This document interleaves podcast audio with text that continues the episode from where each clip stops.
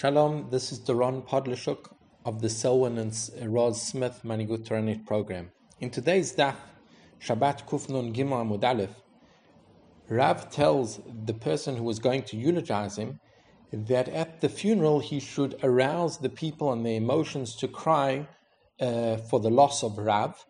And he says over there, Hatam Kaimna, because I will be there. And the Shlach Kadosh gives an interesting understanding of what it means I will be there.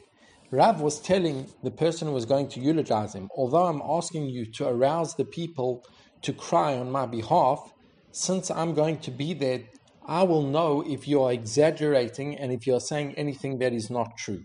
Rav was really saying, don't exaggerate anything on my behalf.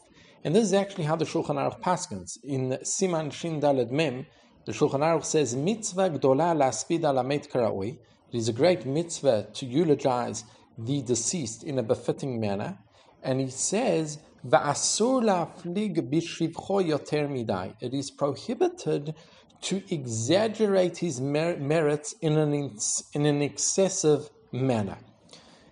The Taz asks the following question If we are not allowed to exaggerate the merits, what difference does it make if it is a slightly exaggerating or in an excessive manner? In the end of the day, it's sheker, it is a lie. And the Taz gives us a very interesting understanding of human nature. The Taz says as follows Although the person, let's say a person uh, was not necessarily the biggest Baal tzedakah, the biggest person who gave tzedakah, however, he did give some tzedakah. The Taz says like this if we were to ask that person, if he were to have won the lottery and uh, become a billionaire, would he have given a lot more tzedakah? If the answer is yes, then we can praise him as if he has given a lot of tzedakah.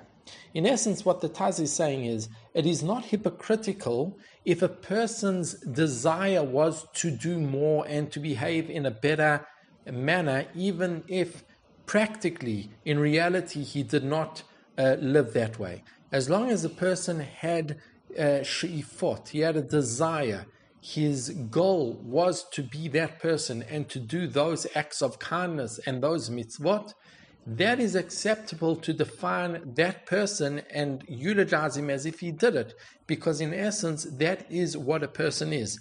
What he wants to be, his desires to be better, is also part of defining that person, and therefore it's not considered hypocritical and it's not considered a lie, and it is considered an acceptable and befitting eulogy for the mate.